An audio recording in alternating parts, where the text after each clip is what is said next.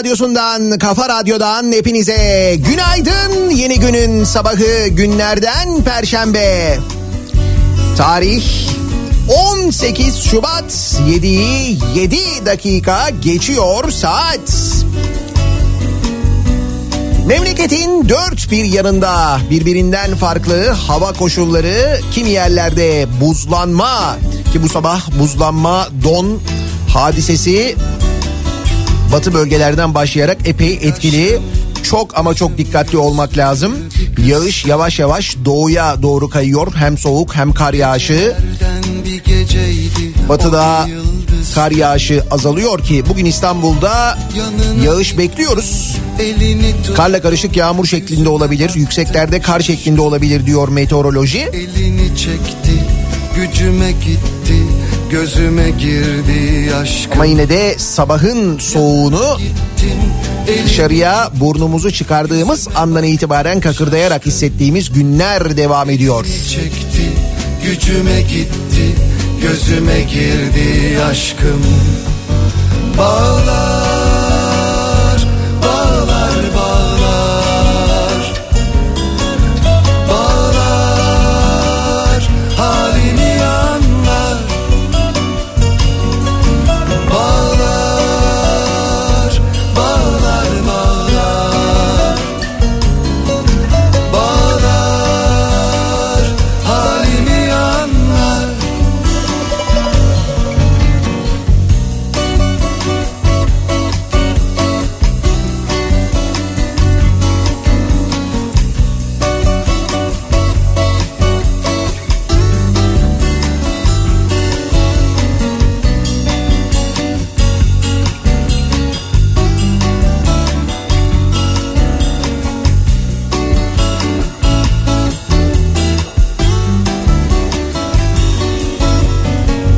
Yanım dört lacivert dört deniz.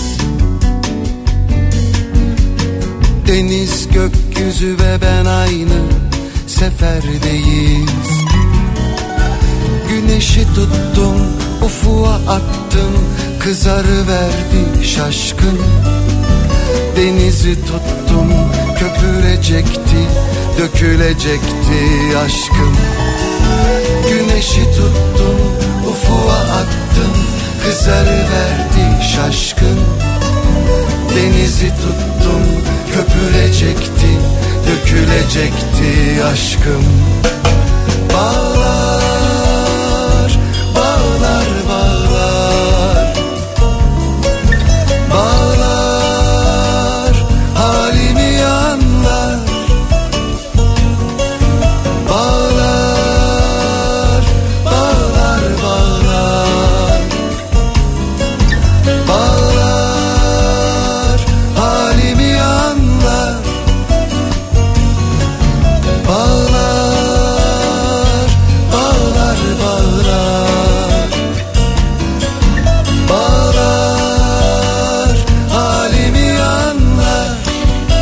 Ne yağışı? Pırıl pırıl baksana gökyüzüne.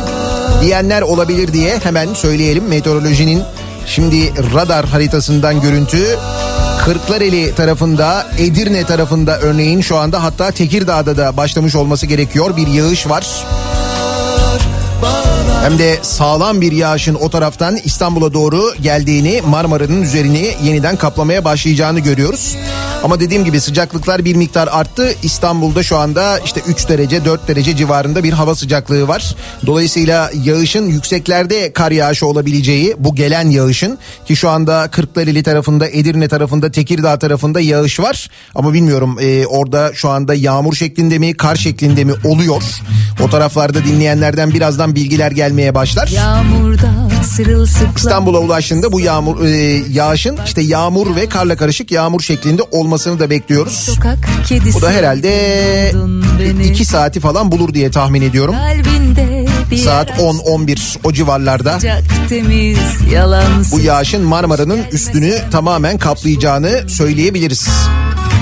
Yağmurda Bizde böyle sıcaklık 3 derece civarında gün içinde de böyle olmasını bekliyoruz ama mesela Kayseri'den bir öğretmen dinleyicimiz yazmış göndermiş. Eksi 16 şu anda Kayseri. Eksi 16. Ve diyor ki eksi 16'dan çıkıp eksi 18 derece olan köydeki öğrencilere gitmenin mutluluğunu yaşıyorum diyor. Evet yanlış duymadınız mutluluk çünkü yüz yüze eğitim başladığı köylerde öğrencilerimize kavuşuyoruz. bak şimdi senle koyu vereceğim aşk diye ismini Hocam kavuşurken dikkat edelim. güzel gözlü Hani böyle en küçük bir temasta birbirinizle donarak yapışma e, ihtimali var gördüğüm kadarıyla. Eksi 18 nedir ya? İç Anadolu'da durum bu. Demek ki acayip bir don ve buzlanma durumu var. Aman kalbimi yemin ederim çok seveceğim seni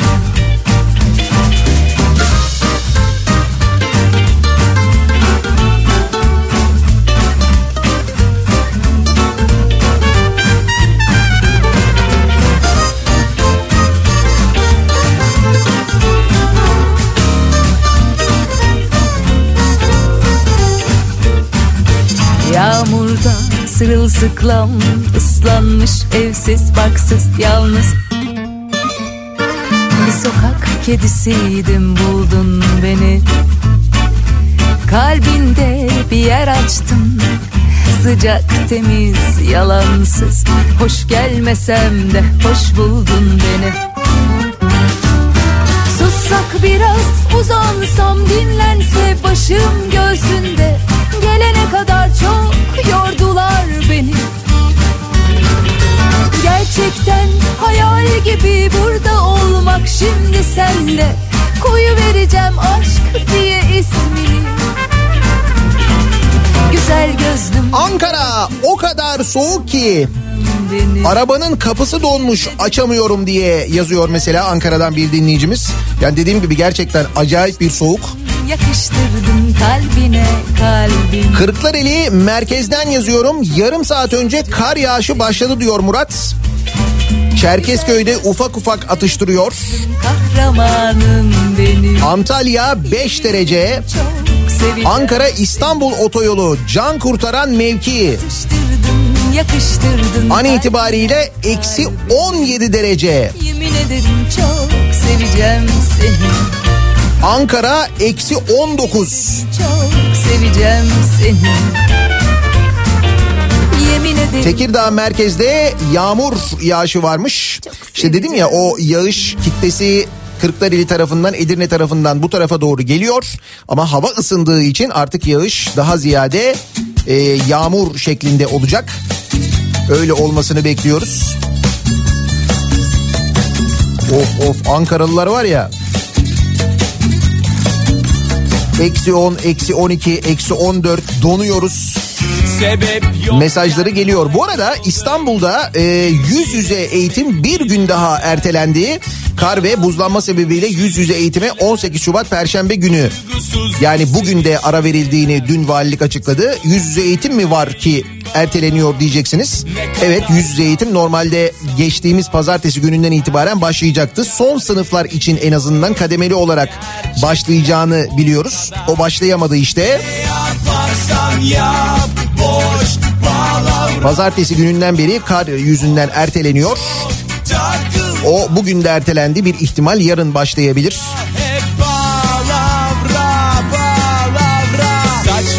Akom'dan gelen bilgi de şu yönde. eskiden Dün İstanbul'daki o sabah yoğun kar yağışı vardı ya. Hani ben yayına girerken söyledim. Mümkünse dedim çıkmayın dedim. Yolların açık olmasına aldanmayın dedim. Kar yağışı bekliyoruz dedim. Düşün onu ben dedim yani. Benden önce e, meteoroloji söylediği, yetkili kurumlar söylediği, dün için özellikle dikkat dedi. Nitekim 7.30'da bir başladı kar yağışı. Dün beraber yaşadık işte. İşte o kar yağışı e, mesela Şile'de Darlık'ta ve Ava'da 60-70 santime ulaşan kar kalınlığı ölçülmüş. Öyle bir kar bırakmış. Akom bu açıklamayı yapmış. Bugün içinde sabah saatlerinde Marmara bölgesinde karla karışık yağmur, yer yer kar yağışı beklendiğini, hafta sonu sıcaklıkların artacağını duyurmuş. Evet yarından sonra sıcaklıklar artmaya, mevsim normallerine dönmeye başlıyor. Başka türlü yaşanmaz ki. Boş ver gülüp geçmeli. Hayat bin kere başlamaz ki. Ne yaparsan yap Boş palavra bunlar. Hoş çok takılma sana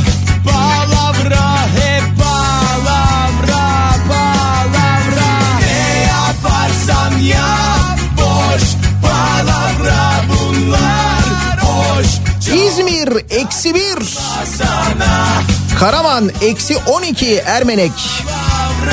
Donarak uyandık diyorlar Ankara'da. Evet Ankara çok acayip ya. Ankara, Kayseri, Konya o taraflar.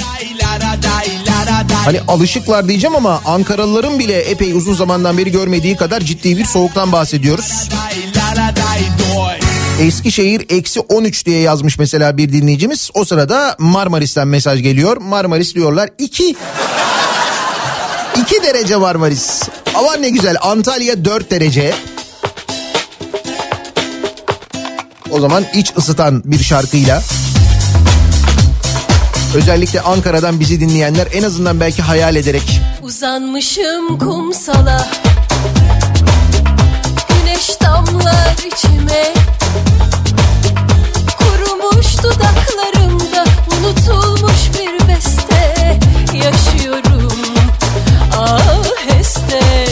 Yıllardır sabırla beklediğimiz Ankara Ayazı geri geldi. Ama yalan söylemeyeyim özledim bu Ayaz'ı diyor Ankara'dan Umut. Tabii Ankaralıların bu Ayaz'ı bir de sevme durumu var. Ki ben o Ayaz'ı zaman zaman Ankara'da yemiş birisi olarak onun nesini sevdiklerini tam anlayabilmiştim. Çünkü Ankara Ayaz'ı çok acayip bir şey. Mesela ben Kars'ta da soğuk gördüm. Eksi 30'lar, eksi 33'ler falan ama işte Ankara çok başka mesela. Bir acayip yani. Ya böyle ısırıyor derler ya.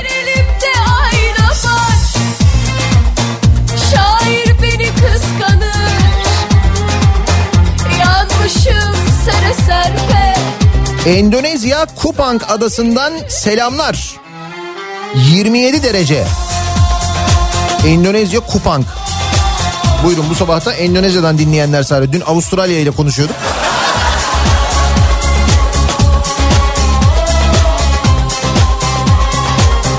Yalnız Ege'de soğuk ha. İzmir eksi bir, Uşak eksi sekiz. Aydın eksi üç. Ya biz şu anda onlardan sıcağız. İstanbul'da 2, 3, 4 derece hatta.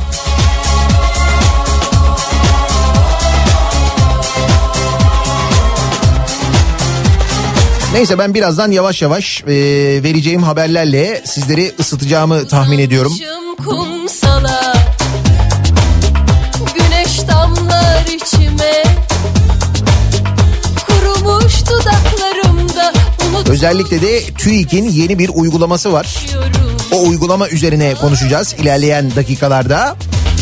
Ama şöyle bir durumda var. Ne kadar öngörülü bir radyo programıyız ki biz o uygulamayı bizatihi bu radyo programında sizlerle birlikte yapmıştık. Yani TÜİK'ten çok daha önce. Ya bir de beğenmezsin radyo programı dersin geçersin buyur. TÜİK'ten önce yaptık biz onu. Şimdi TÜİK aynısını yapıyormuş. Ama fikrin orijinal sahibi olarak bu sabah hep birlikte başlangıcını en azından beraber yapacağız.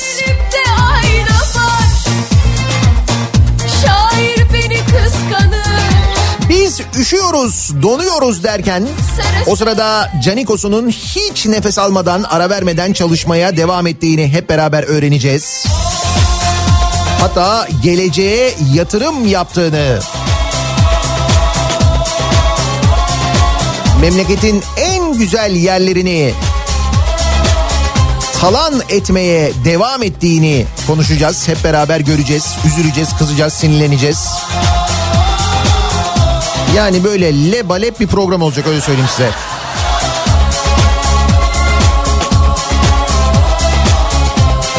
Hepsinden önce acaba nasıl bir sabah trafiğiyle işe gidiyoruz? Dönelim hemen trafiğin durumuna bir bakalım göz atalım.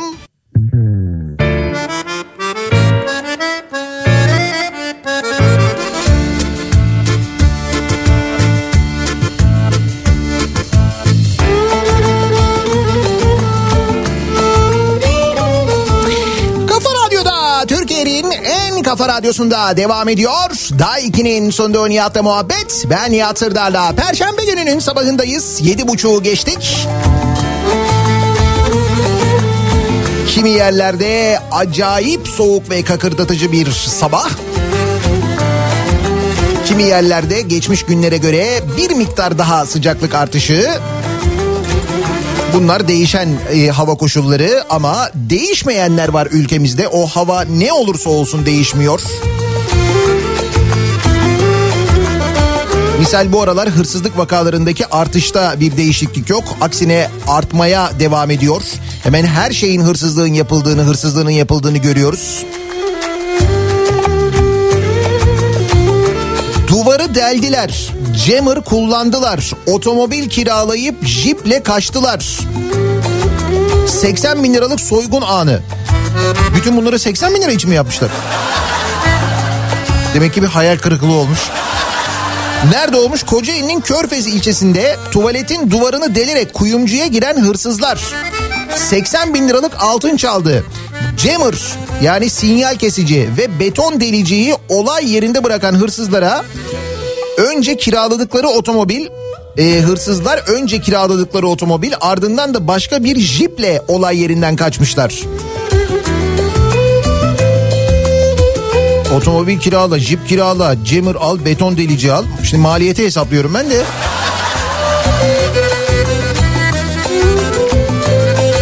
Olayı anlatan iş yeri sahibi gelen malzemelere bakılırsa komple dükkanı boşaltmak için gelmişler demiş. Demek ki o kadar e, fırsat olmamış.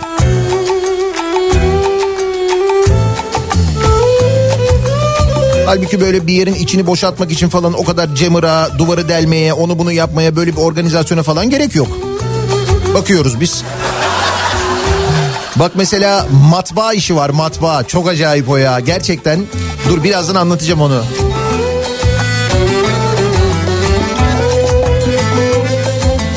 Yani bir de üstelik ya neresinden tutsan elinde kalan bir iş de böyle bu hani yerli milli falan işinin de nasıl içinin boşaltıldığını ve bunun nasıl kullanıldığını yani bu yerli milli hikayesi kullanılarak insanları nasıl kandırıldığını da anlatacağım birazdan. E, İşin ucu tabii ki bize dokunuyor. Ama ondan önce İstanbul'dan e, dün gelen bir görüntü var. E, ikinci Abdülhamit'in torunu Abdülhamit Kayıhan Osmanoğlu Sultanahmet'te kendisini şehzade ilan eden fesli bir grup tarafından törenle karşılanmış. Fesli grup fes takıyorlar ve törenle karşılanıyor. Bu e, Abdülhamit Kayıhan Osmanoğlu denilen şehzadeyim denilen bu hani sosyal medya üzerinden salça satan mı? O değil mi bu? Bir de kendini prenses ilan eden vardı. O da e, kıyafet satıyordu. Değil mi? Yalnız ben görüntüleri izledim.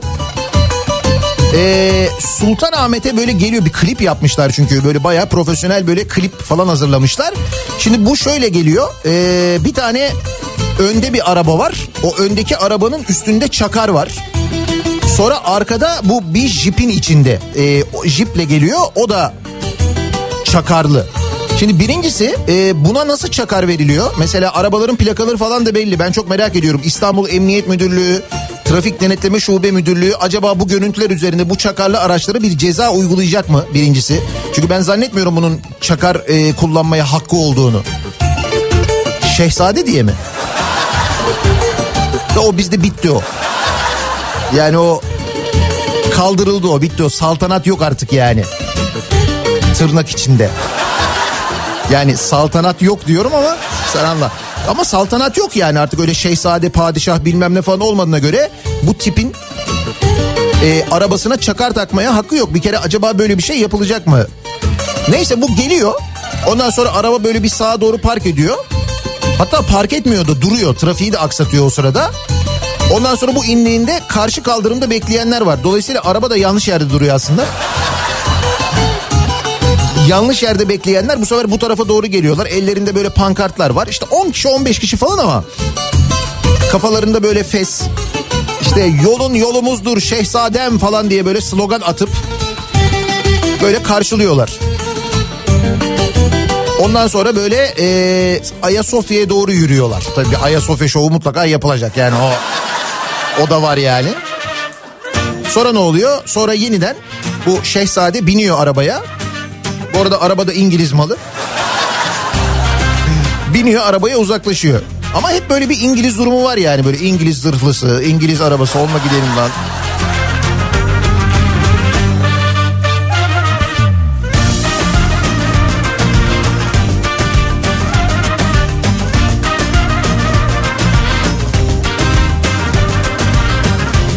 İstanbul'da Sultanahmet'te bunlar olurken bir grup tuhaf insan bunları yaparken Bir elmanın yer o sırada İstanbul'un bir başka ilçesinde İstanbul'un Arnavutköy ilçesindeki çiftçilere 500 çiftçiye Kanal İstanbul sürgünü yolları görünüyor. İstanbul Arnavutköy İlçe Umumi Hıfzı Sıha Meclisi'nin Ekim, Ekim 2020'de çıkardığı 58 numaralı karara göre bölgede hayvancılık ve çiftçilik yapanların en geç Nisan 2021'e kadar tahliye işlemlerini başlatmaları istenmiş. O bölgede çiftçilik yapanlar, hayvan hayvancılık yapanlara demişler ki hadi demişler toparlanın buradan gidin bakalım demişler. Niye? Buraya Kanal İstanbul'u yapacağız. Niye? Katar emirinin annesine değil mi? Tabii onun arazisi var ya orada mesela o önemli. O arazinin bir şekilde değerlenmesi lazım. Aldırdık o arazileri. O arazileri aldırırken onlara arada epey bir indirdik. Ne yapacağız? Oraya o Kanal İstanbul'a bir şekilde yapacağız. Açan her güzel Ve İstanbul'un dibinde işte bakın tarım ve hayvancılıkla ilgili ne yaşanıyor görüyor musunuz? Hani tarım ve hayvancılıkla ilgili zaten konuşuyoruz ama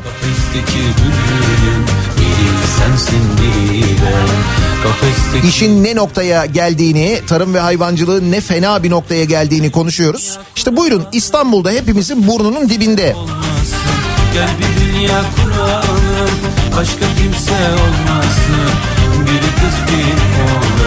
İstanbul'un kalan son mandaları da aynı zamanda bu bölgedeymiş. İstanbul'da manda çiftlikleri vardı. Hemen şey dedi miydi?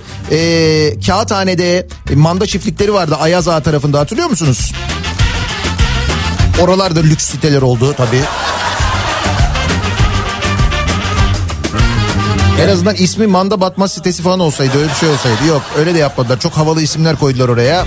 Kuralım başka kimse olmasın Şimdi İstanbul'da durum böyleyken e, misal Antalya'da durum farklı mı? Geçen hafta hatırlarsanız konuşuyorduk. Mersin'de narenciye bahçelerinin sanayi sitesi yapılmak istendiğini ve oradaki meyve ağaçlarının yani narenciye bahçesi meyve ağaçları var verimli. Oradan meyve elde ediliyor. Hayır o ağaçlar kesilecek. Orası sanayi sitesi yapılacak. Bu nedenle Mersinliler e, protesto ediyorlardı bu durumu. Seslerini duyurmaya çalışıyorlardı.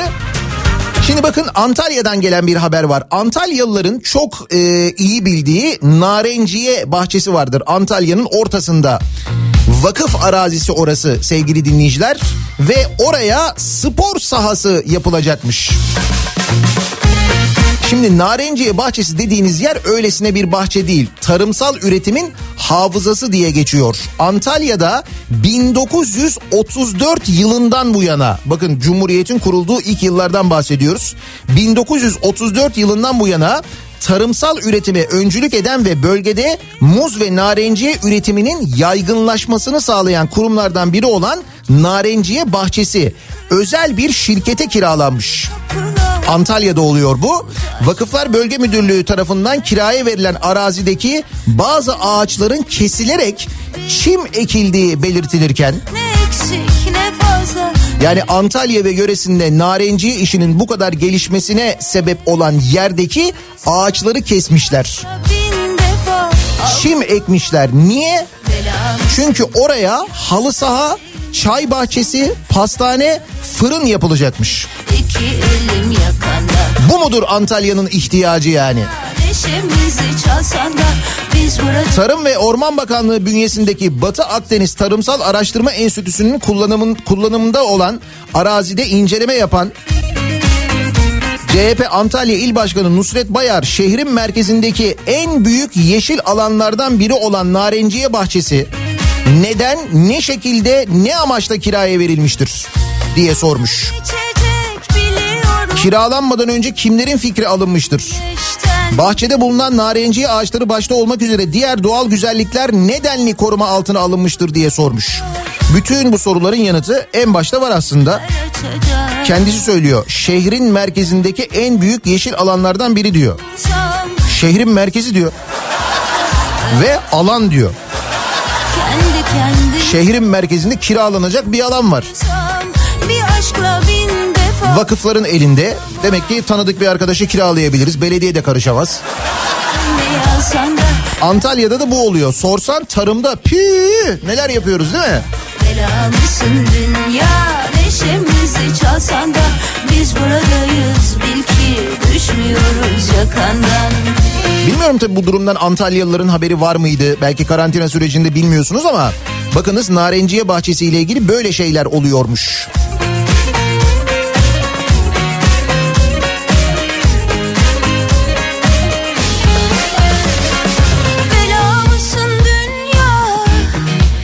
Tabletle ilgili yanlış bilgi vermişler. Kime yanlış bilgi vermişler? Cumhurbaşkanına mı? Geçen gün de eski metin vermişlerdi. Binali Yıldırım'ın konuşmasını vermişlerdi. Şimdi bu tabletle ilgili şöyle bir tartışma var. Ee, hatta bu tartışmayla ilgili cevabı da bizim bu cumartesi günü Dünya Radyo Günü e, vesilesiyle Ekrem İmamoğlu ile yaptığımız kahvaltıda Ekrem İmamoğlu e, bir açıklama yapmıştı. Şimdi şöyle oldu. İstanbul Büyükşehir Belediyesi 40 bin tane tablet e, dağıtıyor. İstanbul'daki ihtiyacı olan öğrencilere. Ondan sonra bununla ilgili işte haber yapılıyor falan. Sonra bunun üzerine Cumhurbaşkanı Rize'de bir açıklama yapıyor ve diyor ki e, 40 bin tane diyor işte dağıtıyor dağıtıyorlar diyor bununla övünüyorlar diyor ya biz diyor 2 milyon tablet dağıttık diyor.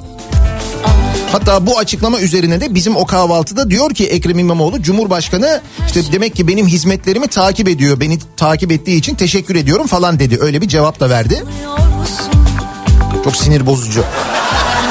Fakat sonra şöyle bir şey oldu. Cumhurbaşkanı Erdoğan Rize'de yaptığı açıklamada Milli Eğitim Bakanlığı'nın öğrencilere 2 milyondan fazla tablet dağıttığını açıklamıştı. Milli Eğitim Bakanı Ziya Selçuksa CHP Niğde Milletvekili Ömer Fethi Gürer'in soru önergesine verdiği cevapta öğrencilere 15 Ocak 2021 tarihi itibariyle 359.120 cihazın dağıtılabildiğini söylemiş. 2 milyon 359 bin. De ki 15 Ocak diyor bu. Hadi de ki mesela 15 Şubat'a kadar da olsun bu 400 bin olsun mesela. Ee bir fark var arada. Böyle 1 milyon 600 bin kadar. Hayır ya dağıtılmadı bu ya da bu 1 milyon 600 bin tablet. Yok canım o kadar tableti de yani.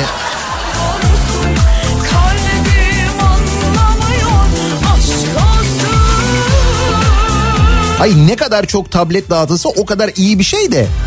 Ya bunun üzerinden yanlış bilgi vermek, yanlış rakam vermek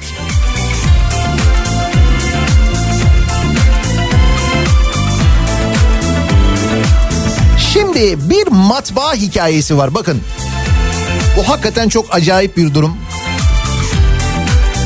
Matbaası olmayan firmaya milyonluk bandrol basım ihalesi verilmiş. Hem de bandrol basımı.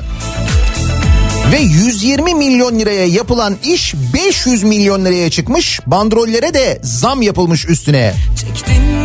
Peki bu nasıl olmuş? Yani niye böyle bir şey yapılmış? Çünkü birincisi bu Berat Albayrak döneminde yapılmış. Eski Maliye ve Hazine Bakanı Berat Albayrak döneminde yerli ve milli yapılacağı iddiasıyla ihalesi iptal edilerek darphaneye devredilen sigara ve içki bandrollerinin basımı işinden çıkıyor bütün bu olaylar. Şimdi bunu normalde başka bir şirket basıyor. Bu içki ve sigaraların üzerine e, konulan bandroller var ya o bandrolleri bir şirket basıyormuş yabancı bir şirket basıyormuş. Demişler ki bu işi demişler yabancı bir şirket yapamaz. Biz bunu yerli ve milli olarak falan diye ihale iptal ediyorlar. Ve darphaneye veriyorlar bu işi. Zannediyorsun ki darphane basacak değil mi? Bak ondan sonra ne oluyor? Anka Haber Ajansı'ndan Bora Erdin'in haberine göre kaçakçılığın önlenmesi, vergi kaybının önüne geçilmesi amacını taşıyan alkol ve tütün ürünleri başta olmak üzere hassas ürünler için kullanılan bandrol basımı işi devlet açısından da büyük önem taşıyormuş. Türkiye'de tütün ve alkollü ürünlere yapıştırılan bandrolleri yaklaşık 12 yıldır ihaleleri kazanan e, Siçpa isimli yabancı bir firma üretiyormuş. 12 senedir bu firma üretiyormuş bunu. Ancak ekonomi yönetimi bandrollerin yerli ve milli üretilmesi için yerli ve milli bandrol. Ne kadar önemli bak bu. Görevi Hazine ve Maliye Bakanlığı'na bağlı Darphane ve Damga Matbaası Genel Müdürlüğü'ne vermiş. Ve bu Siçpa Türkiye'den aldığı ihaleyi, Türkiye'nin aldığı ihaleyi iptal etmiş. Şimdi buraya kadar tamam. Sonra ne oluyor? Böylece görev kamuya geçiyor. Herkes yeni bandrolleri devletin üretmesini beklerken çıkarılan düzenlemelerle önce kamu ihale kanunu dışına çıkarılan darphaneye ardından işi üçüncü firmalara yaptırma yetkisi verilmiş. Bu yetkinin ardından da Türkiye'de bu yetkinin darphaneye verilmesinin ardından Mayıs ayında DNS diye bir firma kurulmuş. Bak bu yetki çıkıyor sonra birden bir şirket kuruluyor.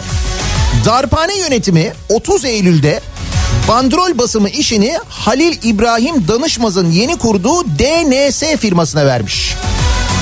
Kim Halil İbrahim Danışmaz? Halil İbrahim Danışmaz'ın e, Berat Albayrak'la arkadaş olduğu Enerji ve Tabi Kaynaklar Bakanlığı sırasında Amerika'dan düzenli olarak kendisine bilgi gönderdiği öne sürülmüştü. Bir sürü yük altında Doları söylüyordu herhalde arayıp. Bandrol basımı işini 2006 yılından 2010 bu arada bitmedi bak daha devam ediyor. 2006 yılından 2019 yılına kadar sürdüren e, bu e, Siçpa Türkiye'nin son yıllardaki yıllık aldığı bedel ortalama 120 milyon liraymış. 120 milyon liraya basıyormuş bu bandrolleri. Bu bedel DNS firmasının bandrol basım işini almasıyla birlikte 500 milyon liraya çıkmış.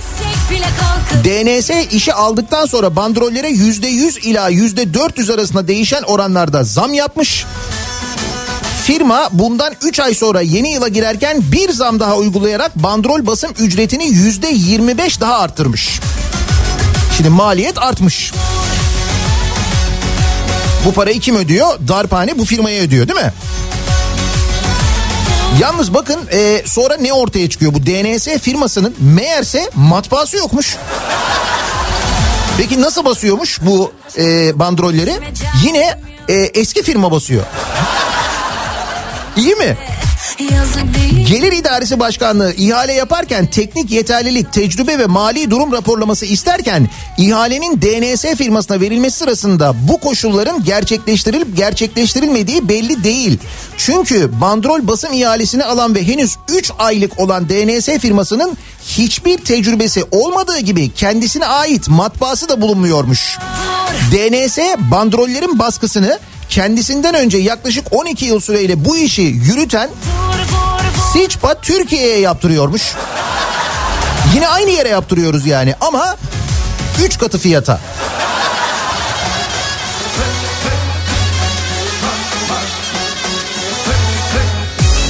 Bence güzel sistem yani. 120 milyon liraya yaptırdığımız işi oradan alıyoruz. Yine oraya yaptırıyoruz ama başkası birisinin üzerinden 500 milyon liraya yaptırıyoruz.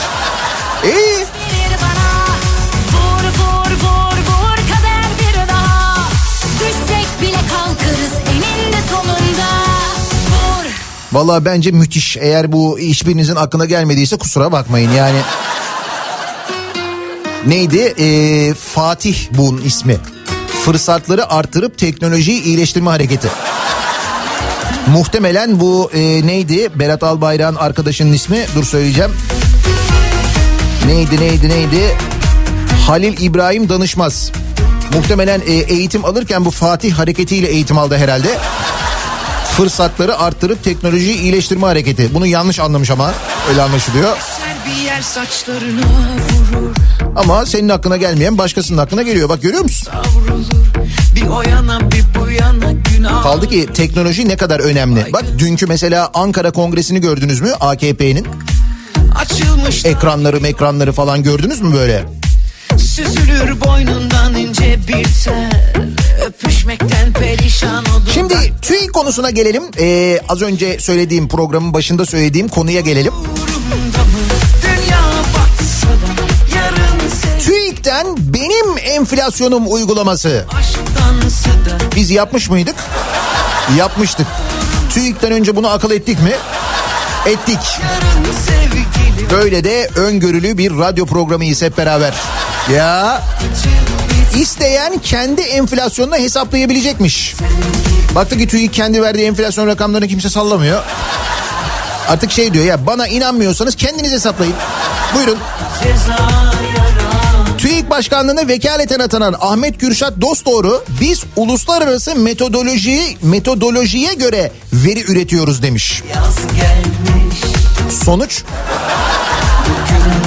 kimsenin inanmadığı enflasyon rakamı. Bu mu uluslararası metodolojiye göre üretilen rakamlar?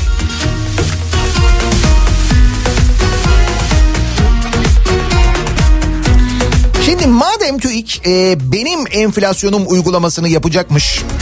Şimdi bilemiyorum tabii uygulama daha henüz hayata geçmiş değil ama hayata geçince ben de mutlaka bir deneyeceğim onu. sarışmış Bakalım nasıl çıkacak da. Biz şimdi hemen e, ilham olması için ya da bu uygulama çalışmaya başladığında TÜİK tarafından uygulanmaya başlandığında sonuçların doğru olup olmadığını anlayabilmek adına gelin beraber bu sabah bu benim enflasyonum konusunu kendilerine bir hatırlatalım. yeminle çok edepsiz bu mehtap TÜİK'in şu anda belirlediği enflasyonla aradaki farkı da görmüş oluruz aynı zamanda. Kendilerinin e, çalıştıracağı bu benim enflasyonum uygulamasına da aynı zamanda biraz veri sağlamış oluruz.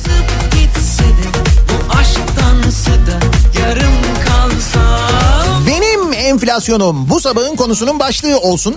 yarın sevgilim basıp gitse de bu aşktan Mevzunun e, leba lep kongrelerde anlatılanlar gibi olmadığını yaşanan hayatın hiç de aslında öyle olmadığını anlatabilmek adına bu uygulama gerçekten çok işe yarıyor. Bilmiyorum tabii TÜİK'te de işe yarar mı ama biz daha önce benim enflasyonum yaptığımız yaptığımızda epey işe yaramıştı. O fiyat farklarını ve fiyat artışlarını çok net bir şekilde görmüştük. Bugün gazeteler yazarsa Bekliyoruz bakalım dinleyicilerimiz kendi enflasyonlarını nasıl hesaplıyorlar? Benim enflasyonum bu sabahın konusunun başlığı fiyat artışlarını birlikte değerlendiriyoruz. Sosyal medya üzerinden yazıp gönderebilirsiniz. Twitter'da konu başlığımız bu. Benim enflasyonum. Hem böylelikle TÜİK'in yeni uygulamasının reklamını da yapmış oluruz bak. TÜİK de bu kıyamı yalnız unutmasın. Bak sizin yeni uygulamanızın reklamını yapıyoruz ha. Ya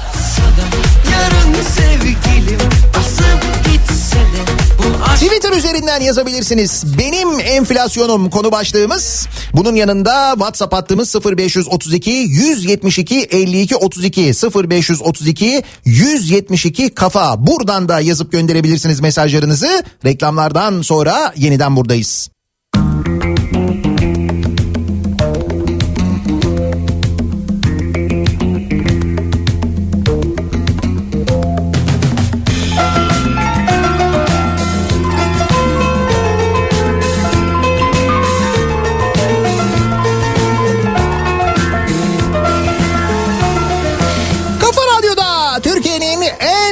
Radyosunda devam ediyor. Daiki'nin sonunda Nihat'la muhabbet. Ben Nihat Sırdar'la.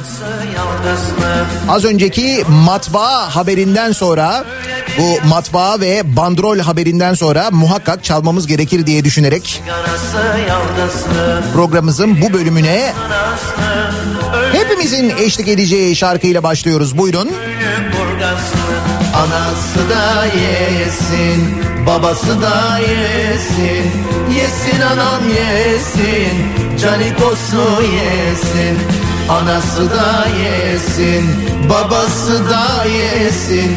Yesin anam yesin, canikosu yesin. Ki burada arkadaşı da yemiş. Arkadaşıymış baksana adam gelmiş darphane yasası değişmiş darphaneyi e, ihale yasasının dışına çıkarmışlar çat diye şirketi kurmuş küt diye ihaleyi almış. Basım ihalesini alıp matbaası olmayan şirket. Nasıl?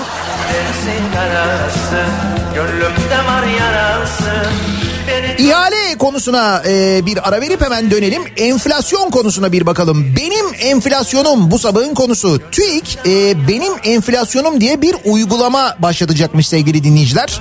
E, TÜİK'in sitesine girip e, herkes kendi enflasyonunu hesaplayabilecekmiş. Ki biz bunu daha önce yaptık şimdi yine yapacağız. Ee, İstanbul'da ulaşıma etkileyecek iki tane haber. Şehir hatlarının bazı seferlerinde aksamalar oluyor. Hava muhalefeti sebebiyle Kabataş Bostancı seferi yapılamamış mesela böyle bir bilgi var.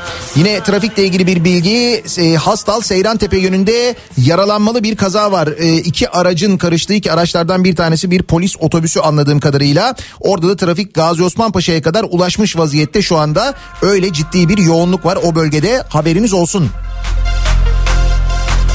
Benim enflasyonum. Konumuz bu. Bakmayın böyle enflasyon falan konuştuğumuzda. Para bizde de. Düşmanlarla yarışırız Para çok para çok Mankenlerle yarışırız Güzeliz çok Hay bu dönemde yaptığımız harcamalara baktığımızda çok ekonomi kötü falan filan ama para bizde diyebileceğimiz bir durumumuz var mı? Evet var.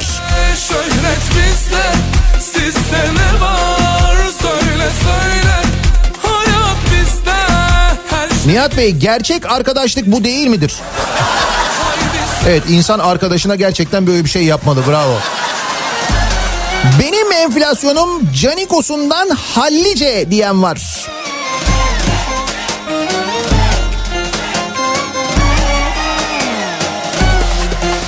Bir arabanın çıplak fiyatıyla ÖTV'li, KDV'li hatta TRT paylı fiyatını karşılaştırınca benim enflasyonum en az yüzde 200. Markayız çok O enflasyon değil, o vatandaşlık görevi. Para bizde Şöhret bizde Sizde ne var Söyle söyle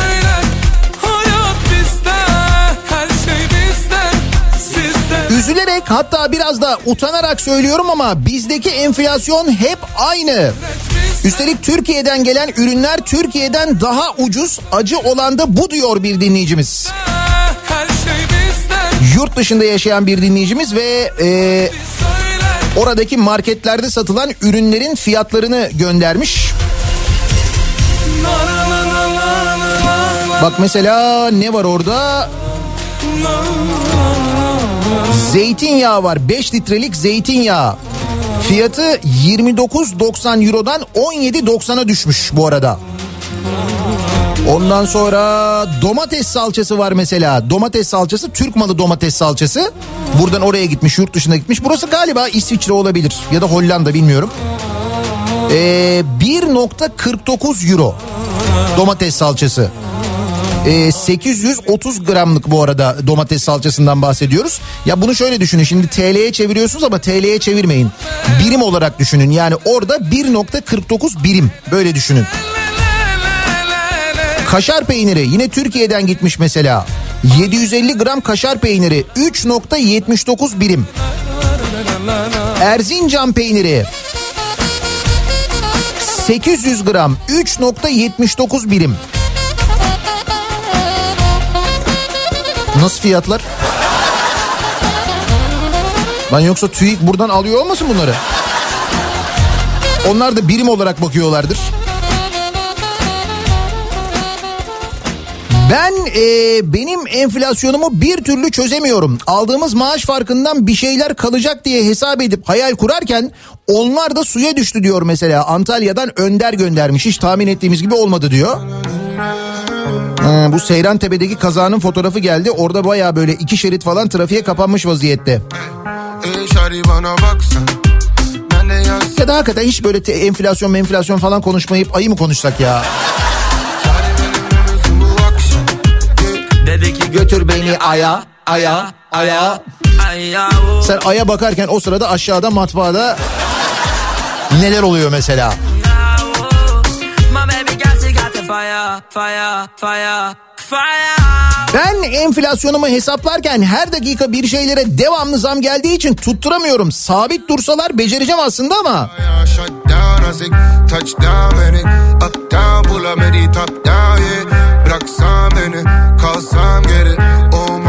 Benim enflasyonum yüzde 700 çünkü eskiden bir maaşımla 7 kira öderken şimdi bir kira zaten evde değil o yüzden bir tekstil atölyesinde kalıyorum diyor İstanbul'dan bir dinleyicimiz. Yani ev kirası ödeyemediğim için atölyede kalıyorum diyor.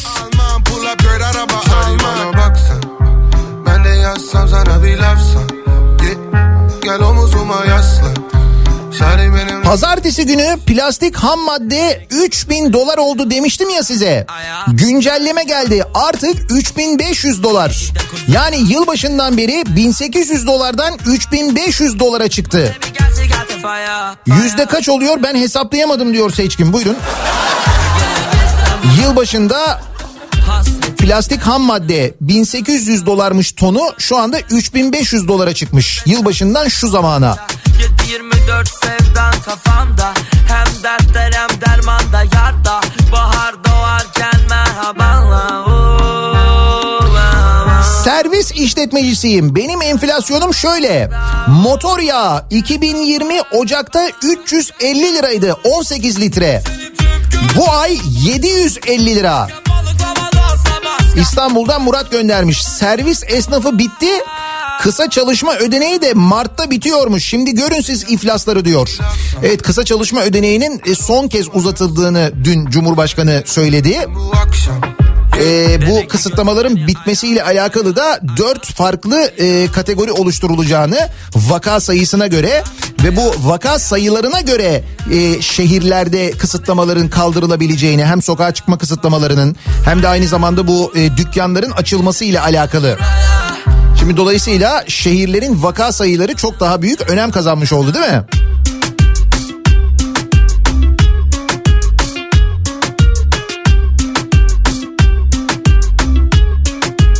Benim enflasyonum diyor.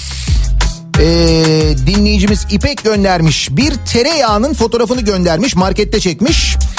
41 lira 90 kuruş bir tereyağı var kiloluk tereyağı. Şimdi o tereyağının fiyatı 49.90 aynı tereyağının fiyatı görünüyor.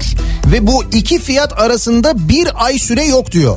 Yani bir ayda 41.90'dan 49.90'a çıkmış sadece bir ayda.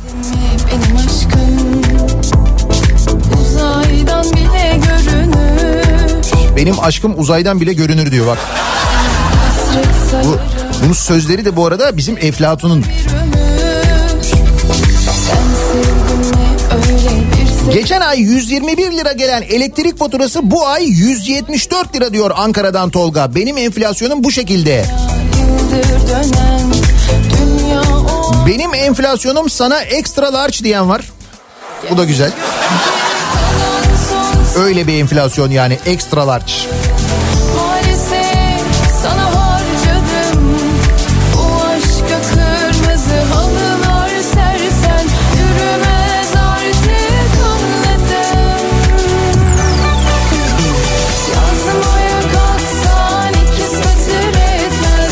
Bence TÜİK'in size telif hakkı ödemesi lazım. Benim enflasyonumun fikir babası sizsiniz.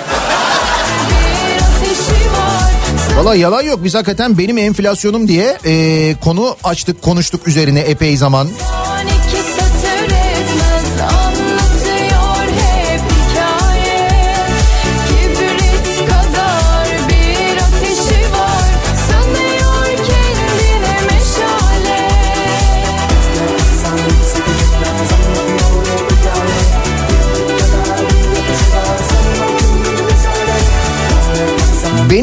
Enflasyonumu hesaplarken pi sayısını kaçtan alıyoruz? Şimdi enflasyon hesaplamaların TÜİK'e soracaksınız tabii. Onlar pi sayısını kaçtan alıyor bilmiyorum. Uzaydan bile görünür İki adım sonrasını ölmek sayarım Bizde sevdalar bir ömür Benim enflasyonum felaketim, hasretim. Yetmiyor yüzde yirmiler yetmiyor. Ölene kadar peşimdedir bırakmaz beni diyor Aytaç. Onlarca yıldır dönen dünya o anda durur Gel gör ki kalan son sabrımı Maalesef sana harcadım Bu aşka kırmızı Benim enflasyonum değil de başka bir ülkenin sanırım e, TÜİK'in marketini bulmuş olabilirim. 2019'da mandalina 2.39'muş 2021'de de 2.39. Muzun fiyatı 1.49'muş 2019'da 2 sene önce yani. 2021 1.79 olmuş havuç 2.49'muş 2019'da. 2021 yine 2.49. Pirzola 700 gram 20'ymiş 2019'da. 2021'de 13.99'a düşmüş. Ateşi var 24'lü yumurta 6.79'muş 2019'da. 2021'de 6.49'a düşmüş. Şimdi özellikle para birimini söylemiyorum. Siz bunu birim olarak düşünün diye. Nerede olmuş bu fiyat değişiklikleri? Amerika'da mesela. Amerika'da bir marketten bildiriyor dinleyicimiz. Hakikaten TÜİK'in marketi acaba alışverişi mesela hani biraz çıkıp mesela Yunanistan'da yapsan, Bulgaristan'da yapsan ya da mesela böyle Amerika'ya gitsen yapsan enflasyon sıfır bile çıkabilir.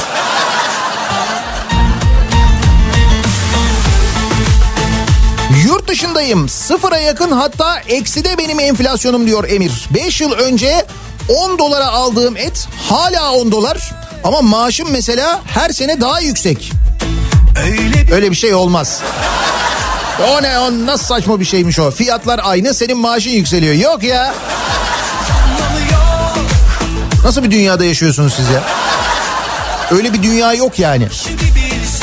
Ya biz buradan öyle bir dünya olacağını düşünemiyoruz, hayal edemiyoruz.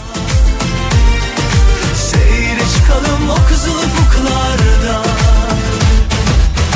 Hadi aşk beni çağır da yanına Kedi gibi sokulayım sıcağına Beni sar sarmala da sonra At at kuytularına at emin Benim enflasyonum son bir yılda hangi ürün, hangi gıda ürünü ne kadar zamlandı?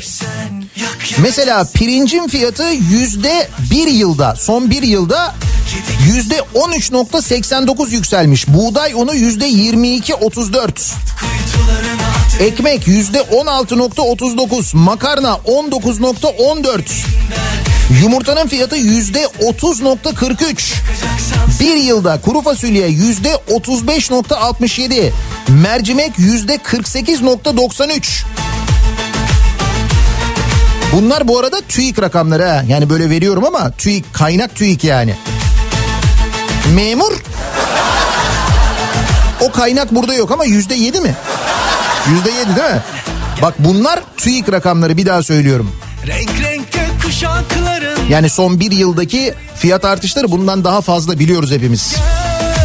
Tut ki elimden Aşk kokulu çiçekli kırlardan Masallara koşalım Ya telefonunuz var, internet paketiniz var hala enflasyon diyorsunuz. Eh Süleyman verdi ağzımızın payını bak. Buyur. Çağır da yanına Kedi gibi sokulayım sıcağına Beni sar sarmala da sonra At at kuytularına at Abi o az önce o 10 dolara et alan vatandaşı bir engeller misin bir daha yazamasın? Bizim moralimizi bozmasın. dersen Yak yakacaksan sen yak beni Hadi aşk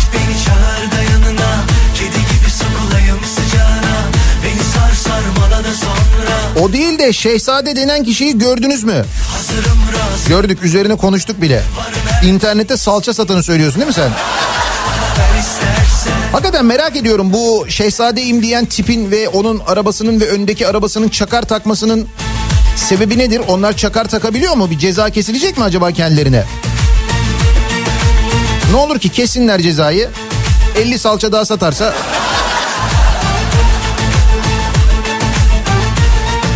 50 bin liraya bir otomobil alacaktım. Pandemi başladı. Biraz bekleyelim dedim. Aynı araç 135 bin lira oldu. Benim maaşımsa aynı. Benim enflasyonum, canım enflasyonum. Diyor Şerife. sonra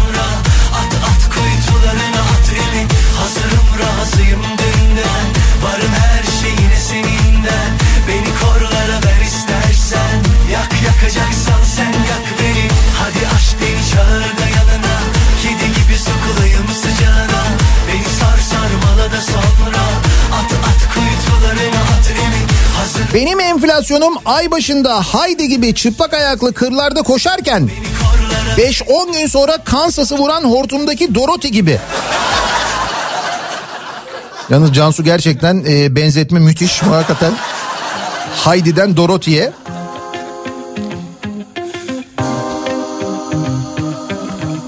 Geçen kış ödediğim maksimum doğalgaz faturası 440 lirayken bu kış 866 lira ödemek. Hem de Antalya'da.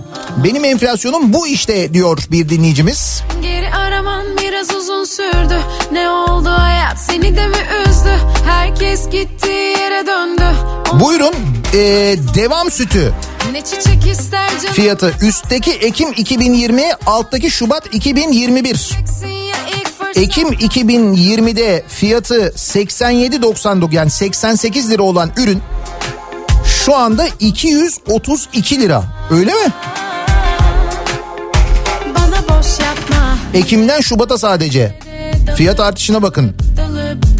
Gideceğim sana çok Önde gelen bir e, gıda firmasında plasiyer olarak çalışıyorum. Artık fiyatları müşteriye okurken inanın utanıyorum diyor bir dinleyicimiz. Ben vazgeçeceğim Yok sensiz bir başıma çok Ya benim enflasyonum horolop şorolop diyen var. Hiç sesi çıkmıyor değil mi onun bu aralar?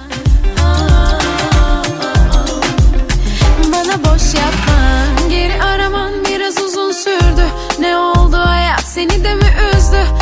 Herkes gittiği yere döndü O malum ayın 14'ü Ne çiçek ister canım ne parça Dolar giderek düşüyor.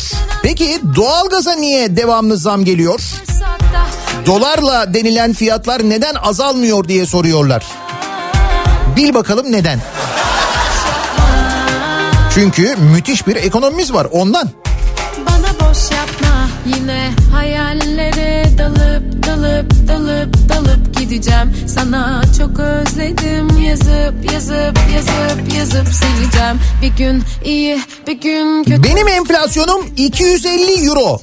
4 yıldır Belçika'da yaşıyoruz. Haftalık mutfak giderimiz hiç değişmedi diyor. diyeceğim 4 haf 4 senedir hiç değişmedi mi? Hep aynı mı yani? O nasıl bir Belçika ya? Hiç değişiklik yok, hiçbir heyecan yok, bir şey yok. Aman. Benim enflasyonum hep aynı, hep 50 liralık alıyorum diyen var. Hala 50 liralı mısınız ya? Yok yok artık 50 liralık alınca hiçbir manası olmuyor. Onu bile alırken en az bir 100 liralık falan almak gerekiyor. Sam olmuyordu olsa sana değmiyordu böyle bir vurgunu görmek Benim enflasyonum uzaydan görülür. Az önceki şarkıya binaen. Hatta benim aşkım uzaydan görülür aslında kongreler için slogan olabilir diyor Abdullah. Bunu Eflatun'la bir konuşayım ben sorayım bunu.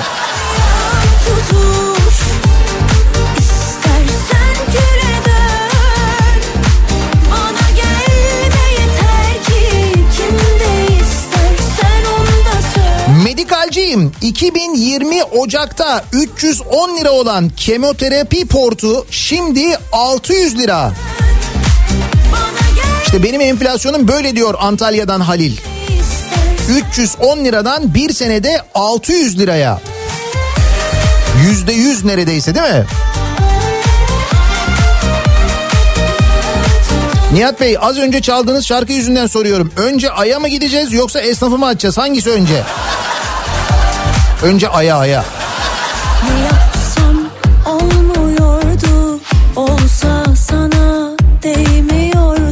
Benim enflasyonum şöyle. Güzellik uzmanıyım. Geçen sene bu zamanlar 12 liraya aldığımız 50 çift vinil eldiven ki ikinci kalitedir. Birinci kaliteye ulaşamıyoruz bile.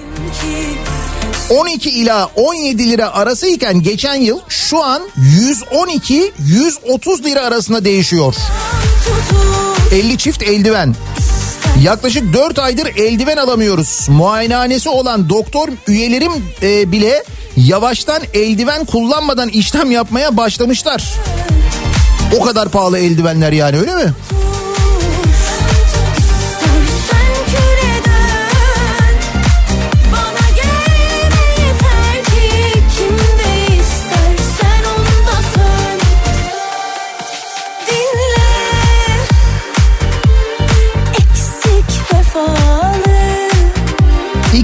2009 yılında sıfır e, bir Ford Focus almıştım 27.500 liraya.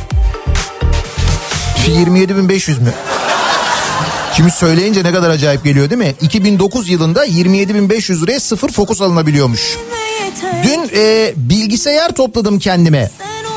Bilgisayar yani böyle toplama bilgisayarlar olur ya o malzemeyi alıyorsun onu alıyorsun onu alıyorsun. 26.500 lira tuttu diyor. Bilgisayar. Şimdi ben diyor enflasyonun neyini kodlayayım daha diyor yani. Gerçekten çok acayip bir durum ama e, böyle. Şimdi TÜİK bir enflasyon e, benim enflasyonum uygulaması hazırlıyormuş. Herkes kendi enflasyonunu buradan hesaplayabilecekmiş ama tabii TÜİK üzerinden hesapladığınız için sonucun nasıl sonucun nasıl çıkacağını 3 aşağı 5 yukarı tahmin edebilirsiniz diye düşünüyorum. Benim enflasyonum bu sabahın konusu. Sizin enflasyonunuz nasıl? Sizin gördüğünüz fiyat artışları nasıl diye soruyoruz bu sabah dinleyicilerimize. Reklamlardan sonra yeniden buradayız.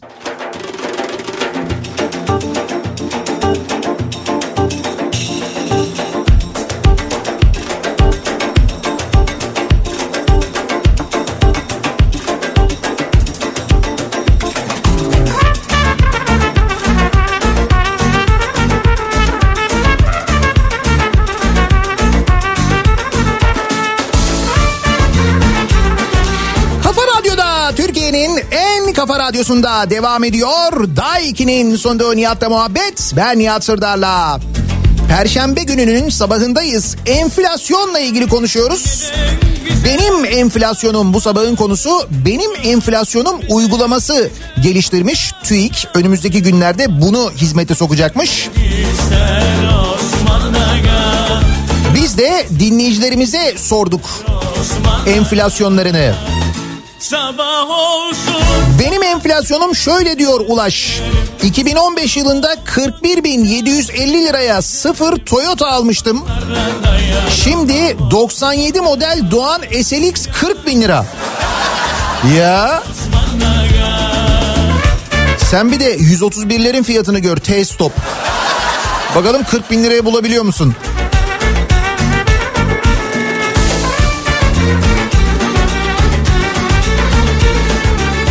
Enflasyonum bu nereden? Bu da Amerika'dan.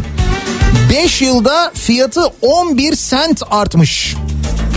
Double cheeseburger'in. ne de 5 yılda 11 sent mi artmış? Yalnız bir şey diyeceğim. In and out mu o ya? Güzel oluyor onlarınki hakikaten.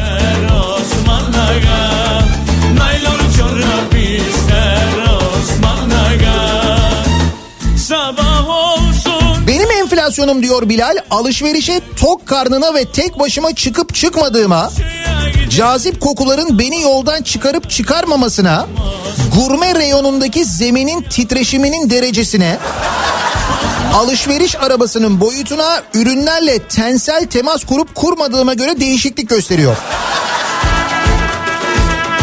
Tahmin edeceğiniz üzere Bilal düzenli bir takvim okuyucusu.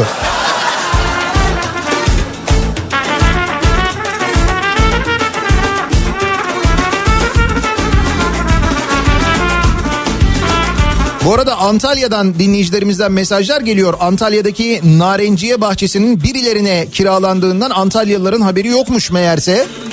Sizden duyduk diyorlar.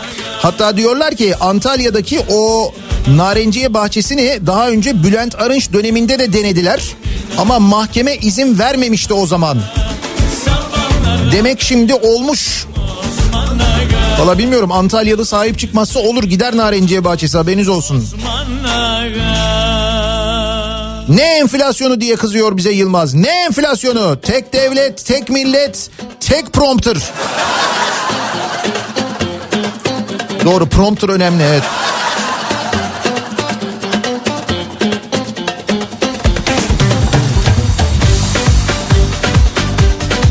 Dört kişilik doğum günü pastasını en son 70 liraya almıştım. Geçen aldım 110 lira. Benim enflasyonum da böyle. 70 liradan 110 liraya doğum günü pastası. Biter mi canım bitmez mi canım bana çektirdiklerin Nazın geçiyor sözün geçiyor diye ektirdiklerin Aslında ben bugün yine evde oturup ağlayacaktım Ama baksana inat ben de artık 1 gram fıstık 1 liraysa benim enflasyonum nedir diye soruyor bir dinleyicimiz. 1 gram fıstık 1 lira olabilir mi? Bağdat dolmalık fıstık 23 gram 23 lira. Dolmalık fıstığın gramı 1 lira. canım yarım Bağdat'tan geliyor herhalde değil mi o? O yüzden öyledir yani. Kimse geçemez bu bir rekordur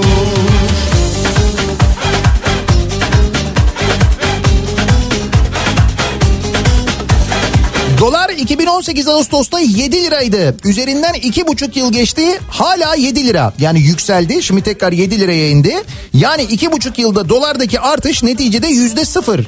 Ama 2018 Eylül'den bu yana dolar endeksli araba, telefon, bilgisayar, doğalgaz her şeye dolar bahane edilerek yüzde yüzden fazla zam yapıldı. E Şimdi dolar indi. Ne olacak? ama baksana inat Ben de artık sokaklardayım Hiç durma vur vur vur Vur canım yarım 2011 yılında bedavaya mı yaşıyorduk biz? Bak 2011 yılından bir market e, ilanını göndermiş dinleyicimiz de. Vur vur vur 2011 yılından hatta söyleyeyim Tansaş, e, Tansaş'ın bir broşürü var. Bu gece benim Mesela ne var orada ne var? Bu bir rekor Dana kıyma, şey dana kuşbaşı Kilosu 19 lira. Dana kıyma 18 lira. 2011 yılının fiyatları bunlar. 2011. Bayağı bedava yaşıyormuşuz yani. Kiloluk ee, çay, filiz çay 9.95 10 lira. 1 kilo çay 10 lira. 1 litrelik zeytinyağı 10 lira. Hey hey. Yapmayın bu eski market broşürlerini göndermeyin. Paylaşmayın kendi aranızda ya. Yapmayın bunu.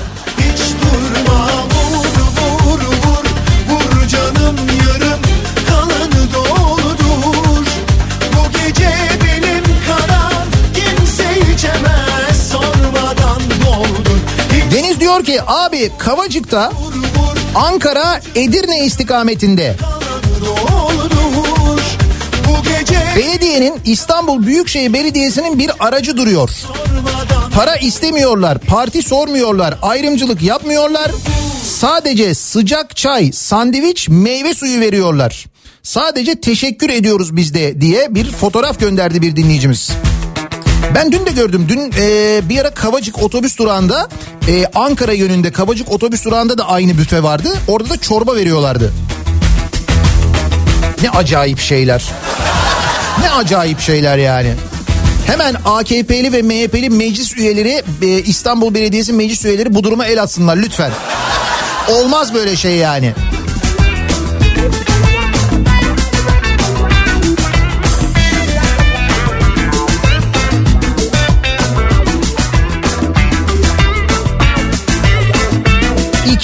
Önce kilosu 120 lira olan Apikoğlu sucuk 165 lira olmuş. Ayrıca toz salebin kilosu 750 lira. Salebin kilosu 750 lira yani hakikaten. Bir de bu arada salep diye aldığınız şeyler salep çıkmayabiliyor biliyor musunuz? O da çok acayip. Aşklara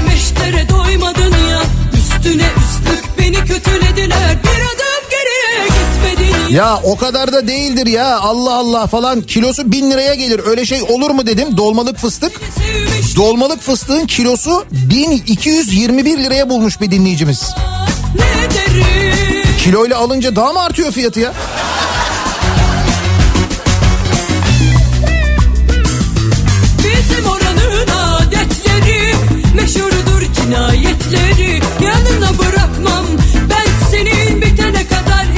Evet 90'larım geldi ne var? Çok özledim 90'lar gecesi yapmayı çok.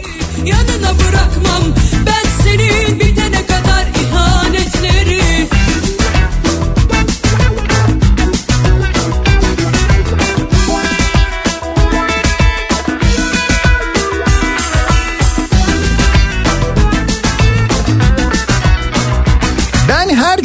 askıda ekmek alıyorum. 10 seneden beri e, geçen sene sırada 10 kişi olurdu.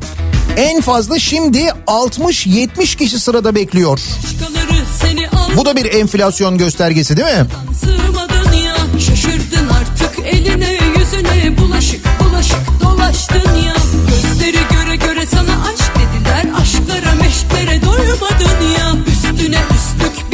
Narenciye bahçesine halı saha yapılacağını söylediniz. Öyle diyor haber.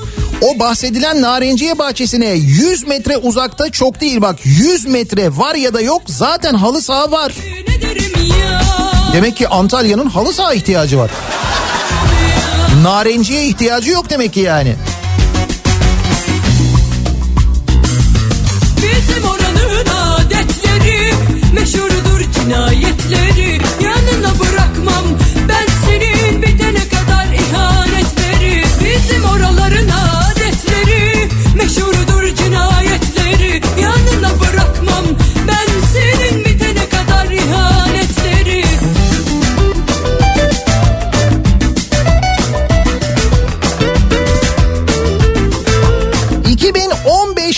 Kasım'ında 64 bin liraya cam tavanlı bir Leon FR almıştım. Aynı araç ÖTV düzenlemesinden ötürü cam tavansız 231.500, cam tavanlı 293 bin lira şu anda. Adetleri meşhurdur 61.500 liraya şu anda cam tavan alıyorken ben 64 bin liraya komple arabayı almıştım. Şu anda cam tavan farkına o zaman arabayı almış. 2015'e 6 sene önce. 6 sene önce 64 bin lira olan araba şu anda 293 bin lira.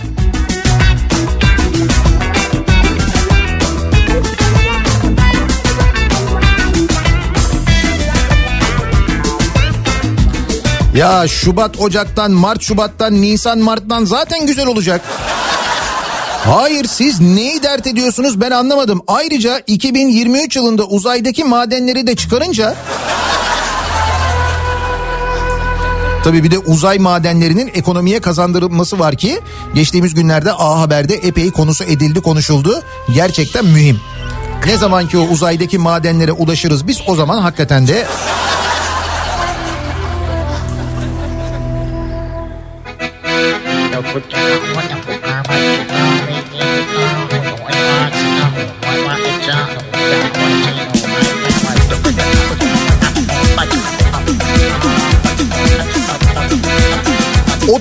Aralık'ta geçen yıl başında aldığım 1,5 kilogram yoğurt 10 liraydı.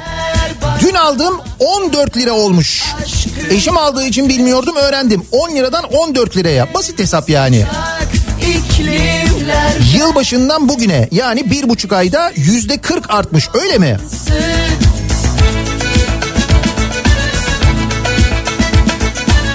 Çözer bu delik ördüğümü Bir tutam küre döndüğümü Ellerin bana dokunmazsa Kim bilir benim yandığımı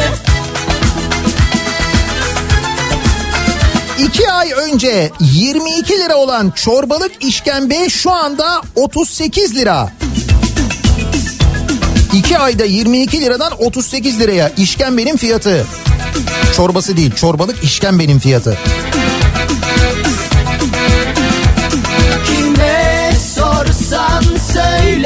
TÜİK bunları not alıyor değil mi? Hani benim enflasyonum diye bir uygulama başlatacakmış ya o uygulamayı başlatmadan önce mesela bunları bir değerlendiriyordur herhalde diye düşünüyorum o yüzden soruyorum.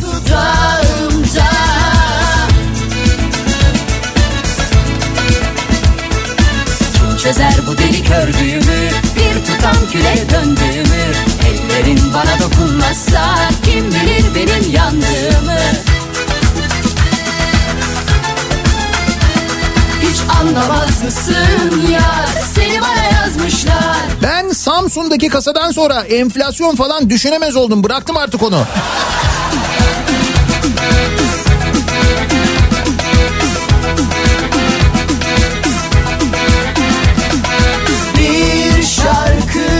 2017'de C kasa 2013 Mercedes'i 96 bin liraya aldım. Şu anda piyasası 350 bin lira. Zamanında otomobile yatırım yapanlar demek ki kazanmışlar. Aşkın ateş dansı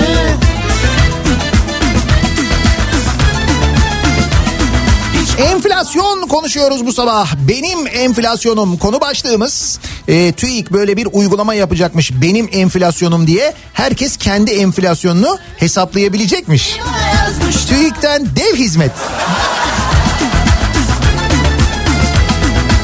Bir ara verelim. Reklamlardan sonra yeniden buradayız. anlar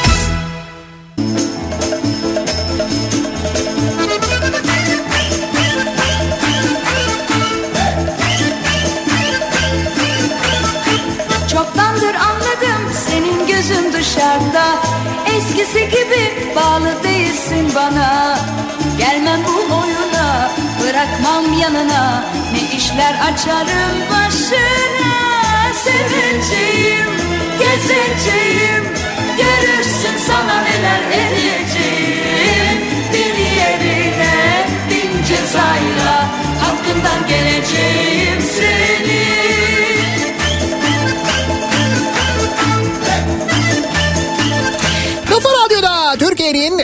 kafa radyosunda devam ediyor. Daiki'nin sonunda Nihat'la muhabbet. Ben Nihat Sırdar'la Perşembe gününe birlikte başladık. Elinden uçanla bir kaçan kurtulur. Bugün Enflasyonla ilgili konuşuyoruz bu sabah. TÜİK'in benim enflasyonum uygulaması hayata geçiyormuş. Herkes kendi enflasyonunu hesap edebilecekmiş. Ama tabii TÜİK kriterlerine göre. Bu halkımızda belirgin bir rahatlama yaratabilir. Yani bu uygulama belki bu şekilde bir işe yarayabilir de sizin enflasyonunuz ne diye sorduğumuzda gelen rakamlar hiç öyle TÜİK'in söylediği gibi değil. Ha bu mu mühim yoksa. Ay'a gitmemiz mi mühim diye soracak olursanız. Bugün ay olur uzay olur yarın başka bir şey olur. Yeter ki biz bu fiyat artışlarını konuşmayalım diye gündem her gün en az 3 takla atar atmaya devam eder günler böyle geçer öyle görünüyor. Ama o da bir yere kadar.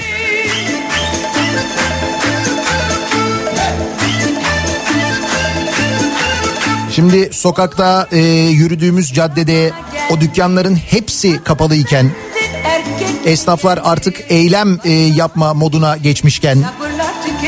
Seslerini duyurmaya çalışırken çünkü bir destek verilmiyor. Tamam kapat demek kolay. Belki doğru da aynı zamanda bu hastalık döneminde evet doğru ama eğer sen o kapat dediğin dükkanını kapat dediğin esnafa zamanında deli gibi vergi aldığın esnafa yardım etmezsen destek olmazsan bir de üstüne kapatın dükkanları kalabalık olmasın deyip kalabalıkları bir araya getirip insanların gözüne gözüne sokarsan